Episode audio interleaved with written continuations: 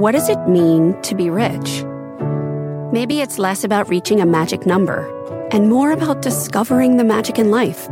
At Edward Jones, our dedicated financial advisors are the people you can count on for financial strategies that help support a life you love.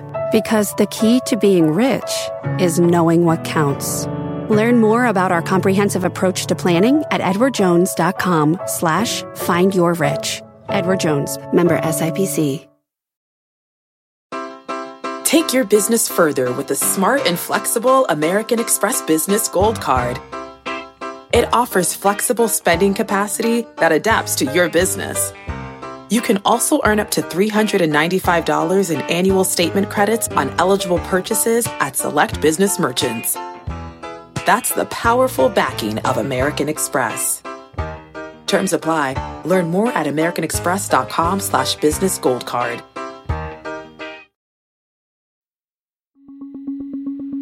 It won't take you long to figure out that I'm not your regular interviewer. I'm not very polished, I'm not very articulate, but I just think differently than other people.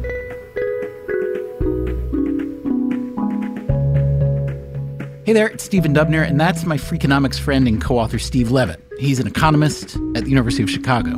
I've worked for two decades on the edges of economics, studying strange phenomena, human behavior in weird circumstances.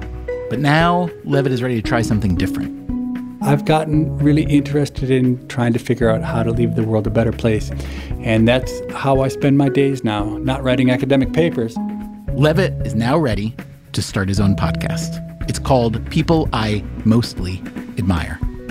And one of the things I hope to do with this podcast is to get these interesting, smart, insightful, offbeat people to offer advice, not necessarily about their expertise in their profession, but about general things in life. Sometimes they're going to give great advice, sometimes they're going to give terrible advice. And I think that's part of the fun. Why should you listen to the show? I would say listen to this show because I think we're going to have some of the most interesting people come on and talk. And some of them are going to be household names, and some of them are going to be people that you would never hear of otherwise. For instance, the all time Jeopardy champion, Ken Jennings. Just don't neglect the thing about you that makes you weird. And one of the savviest book agents in publishing, Suzanne Gluck, who happens to be Levitt's agent and mine. HarperCollins hired McKinsey to consult on how to be more profitable, and they said, just publish the bestsellers. If we only knew. The perfect guest for me is someone who's not only wildly intelligent, but also a little bit off the rails.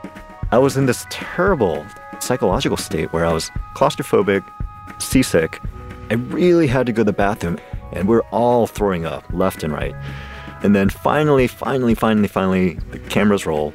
Someone who thinks differently and who doesn't care at all how the world perceives him or her.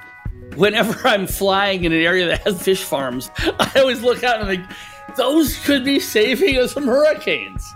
And I try to ask them all the questions I could never ask in a regular conversation without seeming really rude. But because I'm on a podcast, I can ask them whatever I want. Were you kind of bad at that job? It doesn't seem like you have a lot of the traits that would make someone a good computer programmer. Do you have some insight into what makes you such a quitter? I'd never framed it the way you do it, but I like the in your face descriptor of quitter. On People I Mostly Admire, you'll hear how someone who grew up in a village in Guyana went on to run the Yale School of Management. I talked to my mother every day.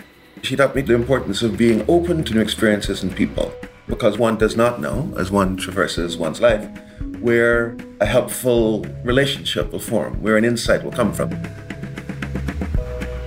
And how a public intellectual like Steven Pinker picks his battles human conflict is inevitable. We don't all want the same things. But I do manage my controversy portfolio carefully. You'll hear Levitt in conversation with some of the most interesting unorthodox people around, from actresses to athletes, authors to inventors. Was it your idea to skip all those grades, or was it your mom's? Oh, it was my idea. It was just so damn boring otherwise. what you did was fearless and really ruthless in a way that I'm not accustomed to. I think my superpower is that I'm an emotional influencer. So if I'm excited about something, I can get other people excited about it. People I Mostly Admire is part of the Freakonomics Radio Network, and it debuts on August 21st. Subscribe now to People I Mostly Admire on Stitcher, Apple Podcasts, or wherever you listen to podcasts. So, one thing I know for sure is I'm no Stephen Dubner. I forget a lot of things, but when I meet somebody unusual who says things to me that I've never thought before, who changes my mind, I never forget those people.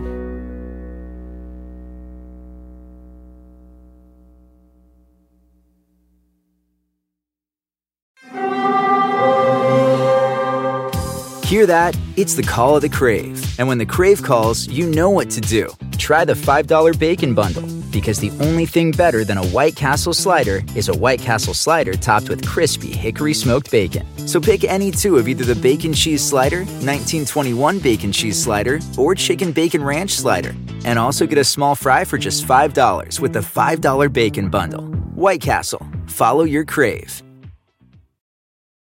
Walmart Plus members save on meeting up with friends. Save on having them over for dinner with free delivery with no hidden fees or markups. That's groceries plus napkins plus that vegetable chopper to make things a bit easier. Plus, members save on gas to go meet them in their neck of the woods. Plus, when you're ready for the ultimate sign of friendship, start a show together with your included Paramount Plus subscription. Walmart Plus members save on this plus so much more.